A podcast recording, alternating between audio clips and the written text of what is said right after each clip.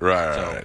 Yeah. Hilarious. All right, uh, the big news that we had was on Friday the Colonial Pipeline was shut down. It's a 5,550 mile gasoline pipeline that uh, was cyber attacked, and it runs from the Gulf Coast to New Jersey, and it is the largest conduit for gasoline in the country, and it was shut down by terrorists. A gentleman that's going to join us on the show next is Vinny D'Agostino. Vinny is a former FBI agent. Vinny, how are you, buddy? Hey, good morning, everybody. Uh, Vinny deals with these sort of things now uh, in his non FBI life. He deals with cyber attacks and cybersecurity. And uh, I, will tell you, I, I we had I think I explained this to you at one point, but we had an incident not too long ago in Oldsmar, which is right outside of it's between uh, Tampa and Clearwater, uh, where somebody tried to poison the water system by hacking into it. I, no one knows why Oldsmar, and no one, and thankfully the alarms that were set there they caught it really early and they saw that there was an increase in a certain chemical in there that could have poisoned everybody, and it was definitely done maliciously. But uh, I don't think that that was their ultimate goal. Nobody is going to just decide to poison Oldsmar. I think that was somebody who was like, what do they call that, Vin, when, when somebody charges a dollar on your Phishing. debit card? Phishing. Is Yeah. that what it is? Phishing to see if uh, if they're able to use your card for a larger purchase. Right, right. Yeah, mo most of these things are uh, uh, crimes of opportunity. Uh, so it is weird. This this is something that's a common. There's a, there's a psychology to the to the when you become a victim of these cyber attacks, and part of that psychology that we see play out on a daily basis is that uh, eighty percent of the people that are our clients, our victims, do believe that these attacks are personal. And I think that's just human nature to kind of look at yourself as saying, you know, there's no way that I would be this unlucky to be the person to have X happen to me. But sometimes a tree just falls off the top of a, a branch falls off the top of a tree and lands on your car, and there is no rhyme or reason to it. So I don't know much about that matter um, that you're speaking of specifically, but it's very, very possible that it, it is just a crime of opportunity that somebody floating around um, scanning the, the internet found something interesting that that responded, and they and they looked at it, and that's how a lot of these things will occur. Is they'll just uh, scan the internet for networks uh, to see what the response is from the network. And based on the response, they can tell whether there's things on your network that are public facing that are not secured. And so it's just an invitation. uh, If you want to draw the analogy of someone going down the street and just jiggling door handles until one of them is loose, you know, one of them pops open a little bit, and that happens to be a water supply a treatment plant or uh, an oil dam or, or oil refinery or, or something like that. Um, and that's how a lot of these things start, believe it or not. So now, in the case of the Colonial Pipeline shutdown, how long do you think that they were in their system before they actually uh, let them know that they were there and, and you know took it over? Yeah, normally for ransomware matters, and there's there's you know dozens of different ransomware groups out there, and they each have a little bit of their own flavor to how they do things. But uh, by and large, uh, most of the threat actors will be inside of a network for for you know days or even weeks prior to detonating the ransomware. The ransomware is just the final you know coup de grace of of uh, you know uh, what they want to do while they're in there. Because once you encrypt the network, of course, at that point it becomes completely obvious that you have a breach. Right. There's no way there's no way around that. So that's the last thing you're going to do until you've done everything else. And they'll usually spend some time, um, you know, weeks. We we had one instance where they were inside the network for months, um, pulling off data. But that that that goes part and parcel of every ransomware case that you're going to work now or that we work now. I saw some uh, report yesterday where whoever it was they were interviewing was talking about how novel it was that in the pipeline instance that there was uh, what we call double extortion, where they're exfiltrating data and encrypting the network. And um, I'm not sure if that guy was in a coma the last couple of years, but that is extremely common. Uh, every single ransomware case we work has a double extortion element to it because that's the way they, they pressure you to pay. They will steal uh, copious amounts of data off of your network, terabytes of data. And so even if you're in a position to restore your network, let's say through backups, they're going to release and publish your company's data, your client's data, personal, uh, personally identifiable information, healthcare data. They're going to publish that on the dark web for the world to see. So you're going to end up paying to prevent them from publishing that, even if you could, even if you were in a position to restore from backups. So uh, I don't know the specifics, of course, of the pipeline case. That's not a matter that that that my company BlueVoyant is handling. Um, but I can certainly almost guarantee you they've been in there for at least a week's worth of time uh, prior to the encryption event, and they've exfiltrated uh, data, uh, whether that's half a terabyte or five terabytes. That's what they're investigating right now. So, so they're asking for uh, money. They want. Uh, I don't know how much it is that they're asking for. So now you you negotiate with them. Do you say, uh, and I know you're not handling this specific case, but do you say, uh, look, we want a hundred million dollars, and we say, well, that's crazy. We can get you fifty million dollars. Like, do they do they start negotiating, or do they are Yeah. they are they not trying to fight it? They're not trying to figure out how to shut it down while they're while they're wasting time negotiating. Yeah, this is why it's so important to hire the right company when this happens. Um, we talked a little bit about this the other day, and, and sometimes when a company gets hit, the knee-jerk reaction is to have you know Steve from IT jump in a, a Tor chat with some uh, Ukrainian hacker and start negotiations, and that's a really really bad idea because you know Steve from IT's emotionally uh, uh, into you know what's happened to his network, and he's going to be upset, and there's going to be words exchange, and that's not going to help, and so um, you know, the, the, it's important to hire the right company to, to put together a strategy for you to say, all right, well, you know, you have to assess the damage first. What, how crippled are you as an organization? Are you 10% crippled, 20% crippled, 90% crippled? That's all going to affect your timeline in terms of what your options are. If you're 90% down, like in the instance of the pipeline, and this is then your business interruption loss is potentially in the millions every day. Well, let's say for argument's sake, they were asking for $50,000. That's not a complicated calculation on what you should do. Right. And, you know, all things being equal. Um, but, uh, but if, if, if you're not completely crippled and you're functional, you may have more time to negotiate and you may not need to pay the demand. Um, it's not going to be $50 million in that instance. I mean, you know, look, it could be. Uh, I think the, the largest one we dealt with is just, just above 20 uh, million was the demand.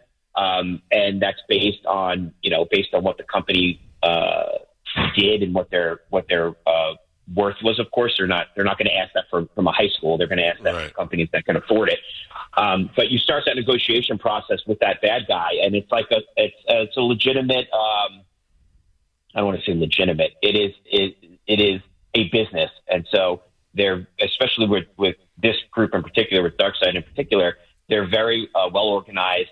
They're very polished. Um, they have a, a nice interface that when you go on the Tor site to interact with them, there's a chat window. All the information is displayed on a dashboard. You have a timer that's there. Uh, they're very responsive. You get better customer service from half of these ransomware groups than you would as compared to Amazon. So that leads me to ask the question: Is it is it a bunch of like when you say uh, Ukrainian hackers? Like in my mind, all these hackers, I just picture a bunch of really white dudes in leather jackets, smoking cigarettes, and standing in a room that's gray, and that's I picture. Or is this some sort of corporation where everybody's sitting around wearing suits right now and like this is our business, this is what we do now? Obviously, we're not everybody's not going to know it, but we're much. We probably have a business front, but really what we're doing is hacking into other people's systems and threatening them.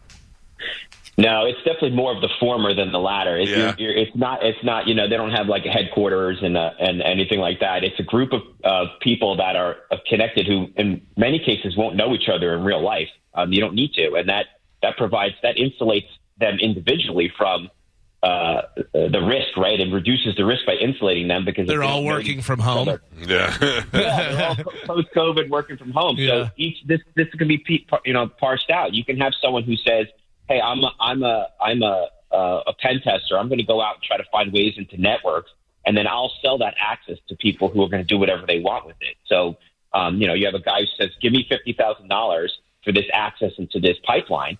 And I don't know, I don't want to know what you're going to do with it. And he sells that on the dark web to another group that ends up, you know, being DarkSide, for example. And DarkSide says, "Hey, we have access into a pipeline. How do we? How are we going to commoditize this access? Well, let's go in and look. Oh, there's a ton of data here. Let's steal the data. Let's drop ransomware, and we can make you know millions of dollars on this.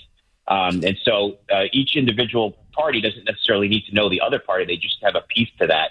Um, just like the data itself that they're stealing, right? If the company doesn't pay, they can then sell that data to another third party who then will go and sell them on the dark web that could be used for identity theft and Right. filing of false false W twos and false um, uh, uh, unemployment benefits. Uh, you know, opening up a, cre- a line of credit. You know, so it's like a, a chop shop. It's just going to be parsed out and, and broken down into different pieces, and, and people will make money on it. So here, here's the scariest part. So DarkSide gets on. They shut this pipeline down. The pipeline says, "Okay, here's your twenty million dollars. You, you got us."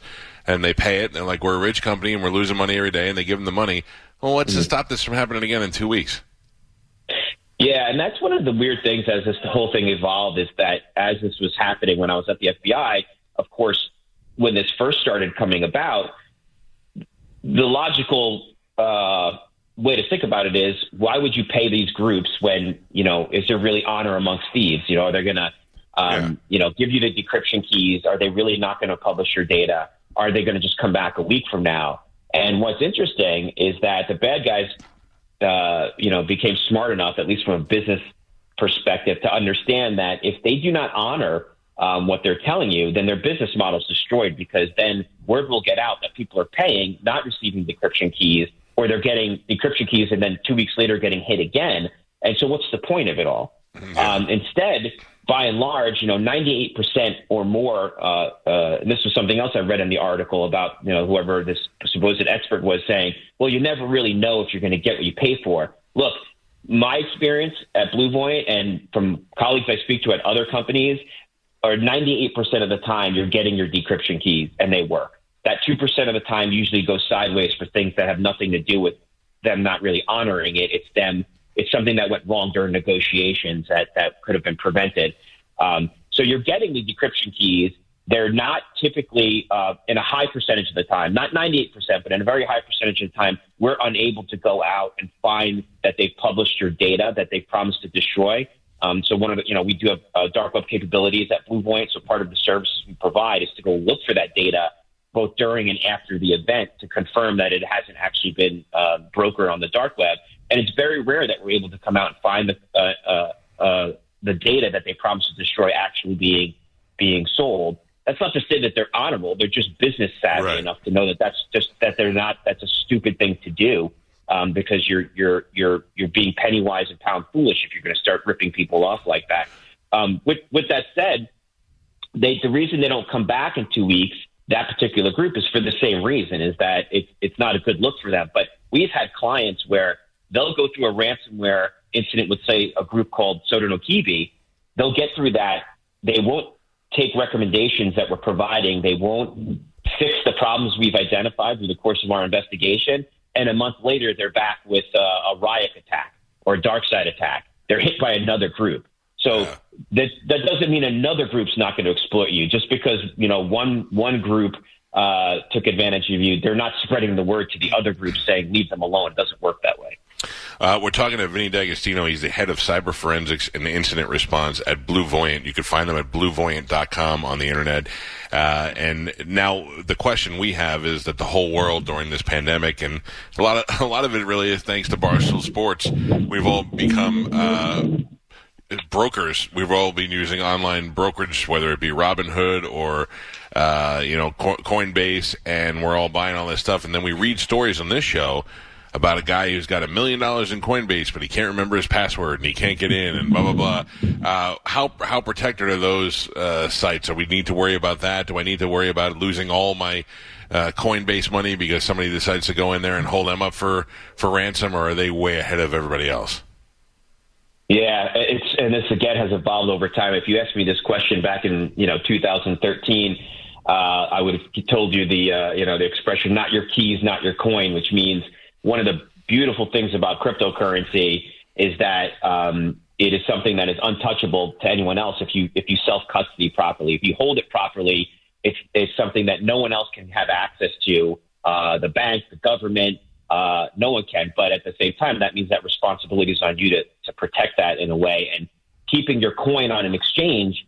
Um, I was uh, when I was at the FBI, I was uh, the case agent for the for uh, the Mt. Gox investigation. Mt. Gox was a, a huge exchange in the early days of cryptocurrency. It was the largest in the world at the time that had a, uh, a let's call it a breach slash hack slash something strange happened where about seven hundred million dollars of customer cryptocurrency just disappeared overnight. And at that time, that was that was a huge amount. I mean, it's huge now, but at the time, it was.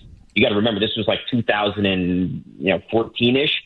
Um, so this was this was a, a lot of coin. Um, and so part of that is the idea that that was a tough lesson to learn for a lot of people, which is if you keep your Bitcoin on an exchange, you don't really own Bitcoin. You own uh, something on a spreadsheet in a database, let's say, that says you're you're entitled to that amount of Bitcoin, but you can't. If that site shuts down tomorrow, you can't move your Bitcoin. Oh, so if you scary. own one Bitcoin on Coinbase and Coinbase shuts down tomorrow, you don't have the ability to just move your coin. Whereas if you buy a Bitcoin on Coinbase, move it to a private wallet, Coinbase could burn to the ground tomorrow, and you could still do whatever you want with your Bitcoin because you actually own it. You you you self custody that. It's on the blockchain. You have the private keys. You can do whatever you want to it. So things have changed a lot since then. So I'm a little bit softer on that idea. I'm a purist, and I got involved in Bitcoin very very early on. So I am a I am a hold your keys type of person, Yeah. but I do understand that most people I speak to can be a little bit uncomfortable with that because there is a risk of potentially losing your keys and and what have you. So what I recommend to people is with the larger exchanges out there, the, the Coinbases and the Geminis, they have so come so far along in terms of how your money's protected, how your their their their environment's protected, how they're insured, which is probably the even more the bigger question. That I would trust keeping money on an exchange um, to whatever extent you're comfortable with. That might be a thousand dollars for someone, might be a lot. A million dollars for someone else might be might be acceptable amount of risk. But at some point, you should be looking to move that coin off of the exchange and to self custody if you really want to uh, embrace the benefits of having Bitcoin, which is that the, that is a it is untouchable uh, money that you can keep, that you can go anywhere in the world with, that no one can, no one can mess with. Um, until you move that off the exchange, you're not really reaping the benefits of that. But if that doesn't matter to you, then just keep it on the exchange. This is so much easier when we all took the blue pill and nobody knew anything Yeah, about any of this stuff. uh, this is Vinny uh, De- D'Agostino. He's the head of cyber forensics and incident response for BlueVoyant.com. He's a former uh, special agent with the FBI. This is a guy who definitely knows his stuff. He's yeah. I, I always I use LifeLock. Um, I got it a long time ago after just hearing an ad on the radio for it and uh, my we didn't we didn't lose our identity, but we had uh, been hacked a couple of times as far as our, our credit cards and things along those lines. And uh, we were like, we should we have to do something. It was becoming every time we got gas, somebody stole our, our pin number, and so now uh, obviously there's different ways to avoid that, but. Do you do you recommend something like uh, like LifeLock for protection, or is that just a, a kind of a band aid for something that's never going to stop anything anyway?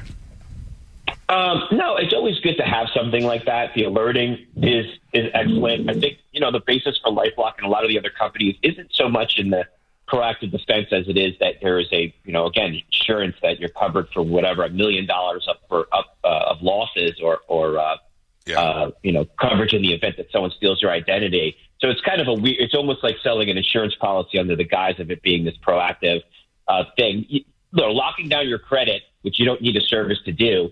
Um, you can go online and through TransUnion and, and the other services lock your credit, and that you know it's something that if you're not in the market to buy a house or a car, and there's no reason to have your credit open, um, that's like the, one of the most effective things you can do right now is just to do that so that people can't begin to open up uh, credit cards in your name and things like that, and you will get alerted when people attempt to to run your credit, so you'll know Immediately, yeah. Like, uh, I filled out an application for something and put it in. The minute they ran it, I got the LifeLock alert. It was amazing.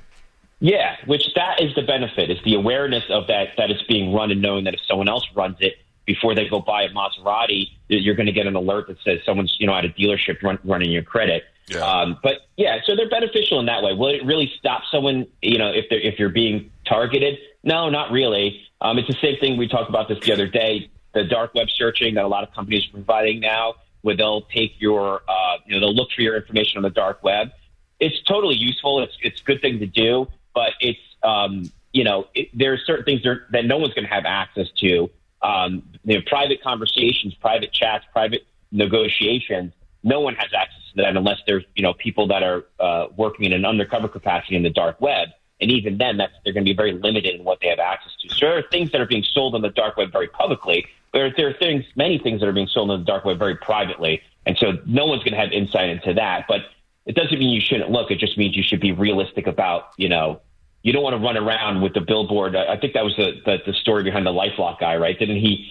Put his social security he- number up. Yeah, on, Yeah. A, on, a, on a truck or something, and Yep. then and then like you know had like five uh, credit cards open that day or something like that. That kind of backfired on him. Uh, Yeah, one, one of the things you and I spoke about, which I think, uh, uh, you know, people, it's it's offered now on a lot of things that you sign up for, but one of, you- one of the things you say is uh, most important is the two-factor authentication. So when you log into something, it, it, will alert you on your phone and give you a password so that you know that somebody else isn't trying to log into your account. I think I use that for everything.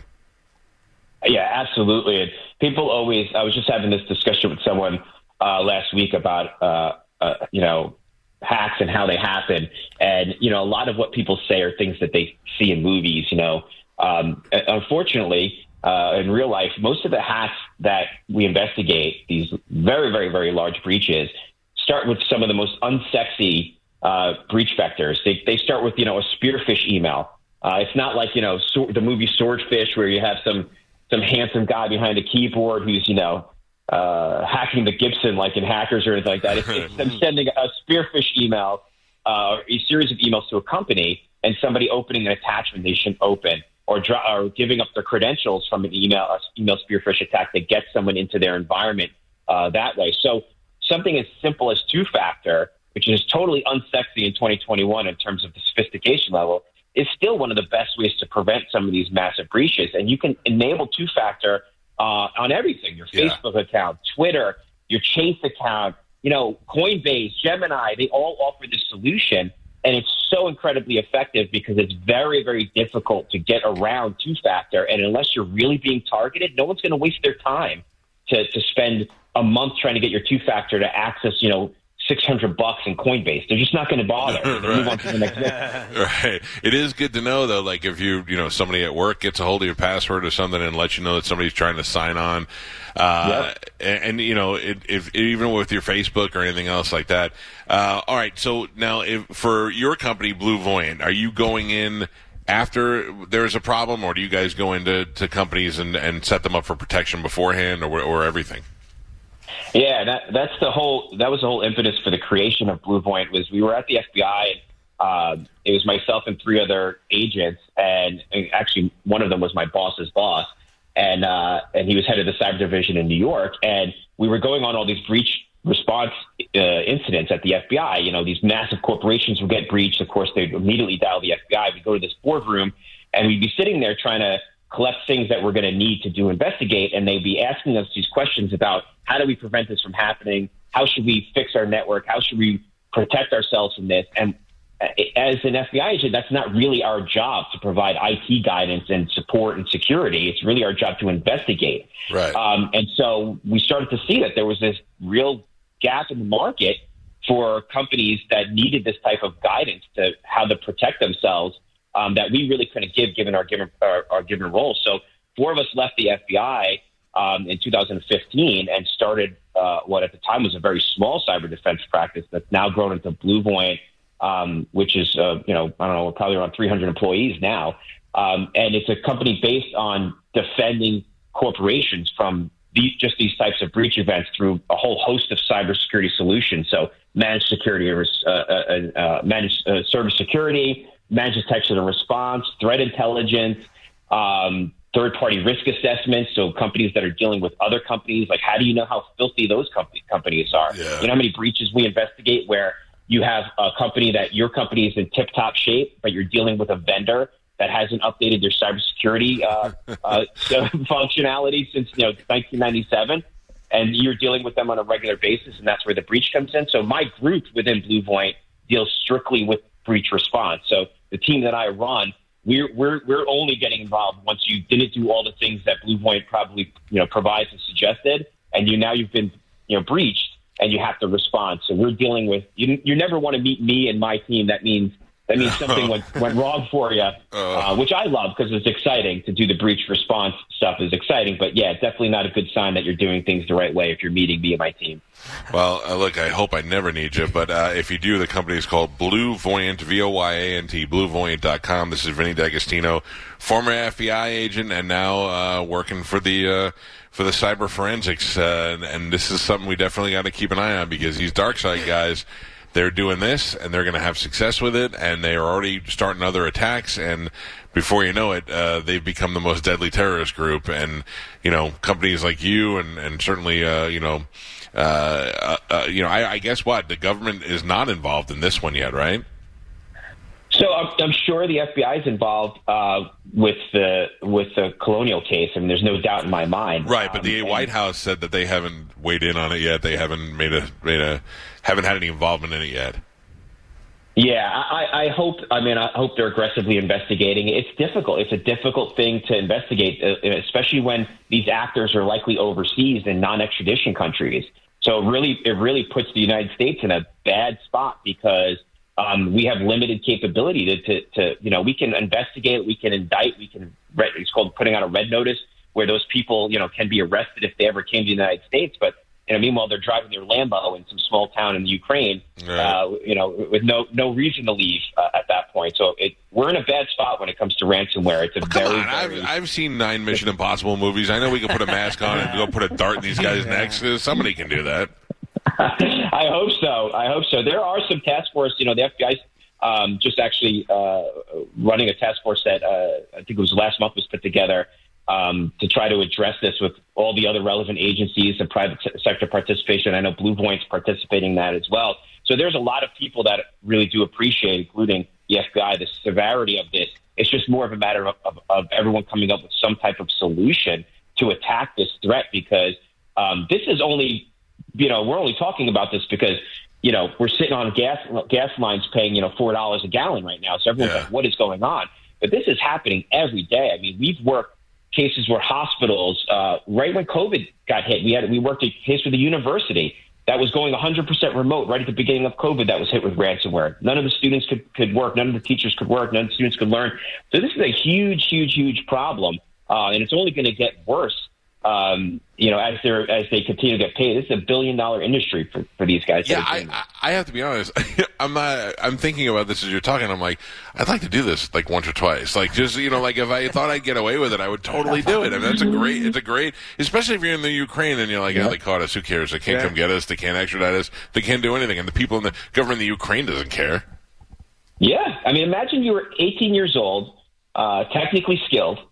Someone came to you and said, "Hey, do you want to make fifty thousand dollars a week helping us uh, exploit networks and getting ransomware on their networks?" And you're Yes. you're you're you're an 18 year old kid. Are you going to really have the, the the the moral compass to be like, "Nah, that's not Yeah. for me"? Yeah. Also, they're not going to ask you, "Hey, you want to make?" They're going to be like, "You want work here? Yes, Yeah. you do. Your family wants you work here. Great Yeah. benefits. Yeah, yeah. We'd not Yeah. kill your parents Yeah. if you work here. Yeah. Uh, well, look, this is something that's uh, definitely dangerous, and that we have to, uh, to look out. Uh, what, man? Uh, I have a question. Uh, do you have any insight into any new uh, investment opportunities and some coins coming up down the line, sir? He's not going to tell you. Well, I don't know. I just figure, you know, I've, No, not not really. I mean, I'm I'm a bit of a purist. I'm a, I'm a, I'm, um uh, pretty close to a Bitcoin maximalist, so I'm not really super interested in the other coins. Uh, you know, that's that's, that's not to say you can't make other you can't make money in the other coins. Obviously, Right. what's happened with Doge this year has been kind of incredible. Ethereum's doing exceptionally well. Um, you know, but but I think if you're looking for uh, five years down the road, ten years down the Yes. road, which sounds like to a lot of really young people probably really far away, but for us older people, we know it goes by in the blink of an eye.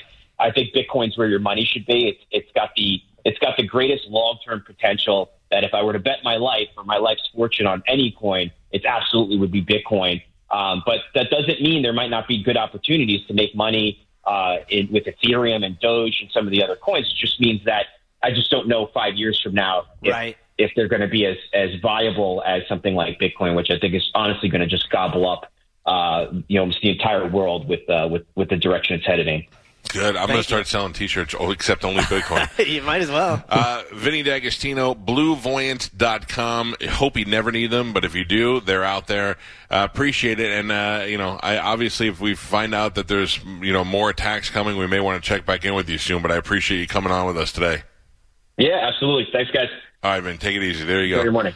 See you, bud. Uh, good guy, man. He's, he, here's the best thing about him is, I mean, he was uh, one. He was a senior special agent with the FBI in New York Cyber Branch. He was involved in a lot of the dark web, Silk Road stuff that you see the documentaries about. And he's a young guy, you know. And uh, he's he was. I talked to him once before. He started when he was a kid building computers. He would do, he wouldn't buy them. He would make his own computers, and he had a he he just has that kind of brain. But he's also he's a funny guy and he speaks normal when you talk to him. Like he doesn't speak at a level where it's not interesting and it's not uh, you can't understand what he's talking about. And the truth is, is that this is really scary because it's it's exactly what he says. It's not so much. It's always been available, but it is countries like Russia and Ukraine where the, their government isn't going to do anything about it. It's the reason why you can watch bootleg movies because they're all coming from China because the Chinese government doesn't have any they don't care about um, uh, rights to who owns who owns intellectual property or any of that stuff. They just let it all go. Whereas here, when you try to do it, at least the local companies get pressured into the cable companies and to stopping you from downloading that stuff and doing it. But in China, nobody cares. So, or not just China, but it's one of the major the major co- countries that are stealing this stuff and they're letting it just be disseminated throughout the rest of the world without trying to stop it. And it hurts the Hollywood industry. It hurts everybody. But you know, it's good for us if you steal movies. Uh, but you know what I'm saying. So uh, this this uh, dark side um, you know, they they have another case in Europe right now, which I think is on a much smaller scale. That's why you're not hearing about it, where they're they're doing ransomware on, on somewhere else. They have another company that they're trying to extort right now. So this is no small operation by any means, and you should just hope that you fly under the radar where they don't yeah. have a reason to come after you. Or if you do have one of those companies, you better hope that your cybersecurity is at a level of which you know your company is protected at all times because they can get you in a really bad spot. He was also explaining to me one time about like the Ashley Madison breach. Everybody was worried because they were like, "Oh, now wives are going to find out their husbands were on Ashley Madison." That wasn't that wasn't the big deal. It was that they weren't able to go in there and find their login credentials. So if you have Spanish at theboneonline.com and your password is um, you know uh, I love Mike one two three. Yeah, definitely. Uh, right. Uh, there and they were able to get that information. Well, now they try those login credentials on other accounts, on your bank account, on your other thing, to see if the login that you stole from Ashley Madison opens up anything that's bigger to you, and that's how they get your information. So that's why when LifeLock tells me, hey, there's been a major breach with Nordstrom's credit card, and I'm making that up. I don't know that that actually happened. And I say, uh, oh God, I have a Nordstrom credit card. Then I have to go change, or I don't have a Nordstrom credit card, but I've been on their site before and I'm like, oh, I should be fine. Well, now they have my login information, and if that's the same as a login on my uh, email somewhere, they're able to try and find my email. So you got to be real careful, and it's it's a lazy man's problem because you know we all like to use the same password for everything because oh, it's just easy to remember and all that, but uh, once they get one, then they can open everything. And if you, if, yes, there's so many things that you log into. If you had a different password for every single thing, there's yeah. no way you'd be able to remember them. What if you did this, Carmen? What if you made, and uh, now I'm going to say it so you can't do it, but what if you made your password? Uh, I love Mike one two three like Spanish, and then for your bank you wrote bank. So your password is I love Mike one two three bank and then for school, it's I love Mike one two three school. But I feel I like that's Mike. easy to figure out. Well, for these I mean, hackers. Yeah, I mean it's but for you, or if it's not, if it's if it's uh, I love Mike one two three bank, and then. Uh, a special number afterwards that, that you'll always remember. You know what I mean? I don't know. I'm I'm just trying to think of ways. I, I have some some of mine for the non important things. You know, logging into the newspaper stories and all that. I use BS uh, passwords so that I can remember them. But for my for my bank one, I if if I don't have it stored in my phone, like or if some of my phone resets, I have to go in my safe and open it up and look at what the password is because it's so goddamn long. I and can't. then you have to it. remember your combination. yeah, which is even more difficult. Which has already happened one time before. Uh, hey, by the way, before we go to break, I would like to let you know that I have the Rock and Roll Hall of Fame inductees. Okay, so I have the final break. ones that we tried to figure out which ones would get in. Do we have our list of what we said, or do we just? Uh, I have mine. I don't know if anybody else wrote theirs down. I, I, think I wrote mine down too. All right, we'll take a break. When we come back, we'll announce who they are. And uh, don't we'll look. You, well, yeah, we'll tell you who's getting in, who's not. Who- Waiting on a tax return? Hopefully, it ends up in your hands. Fraudulent tax returns due to identity theft increased by 30% in 2023. If you're in a bind this tax season, LifeLock can help. Our U.S.-based restoration specialists are experts dedicated to helping solve your identity theft issues and all LifeLock plans are backed by the Million Dollar Protection Package. So we'll reimburse you up to the limits of your plan if you lose money due to identity theft. Help protect your information this tax season with LifeLock. Save up to 25% your first year at LifeLock.com slash aware.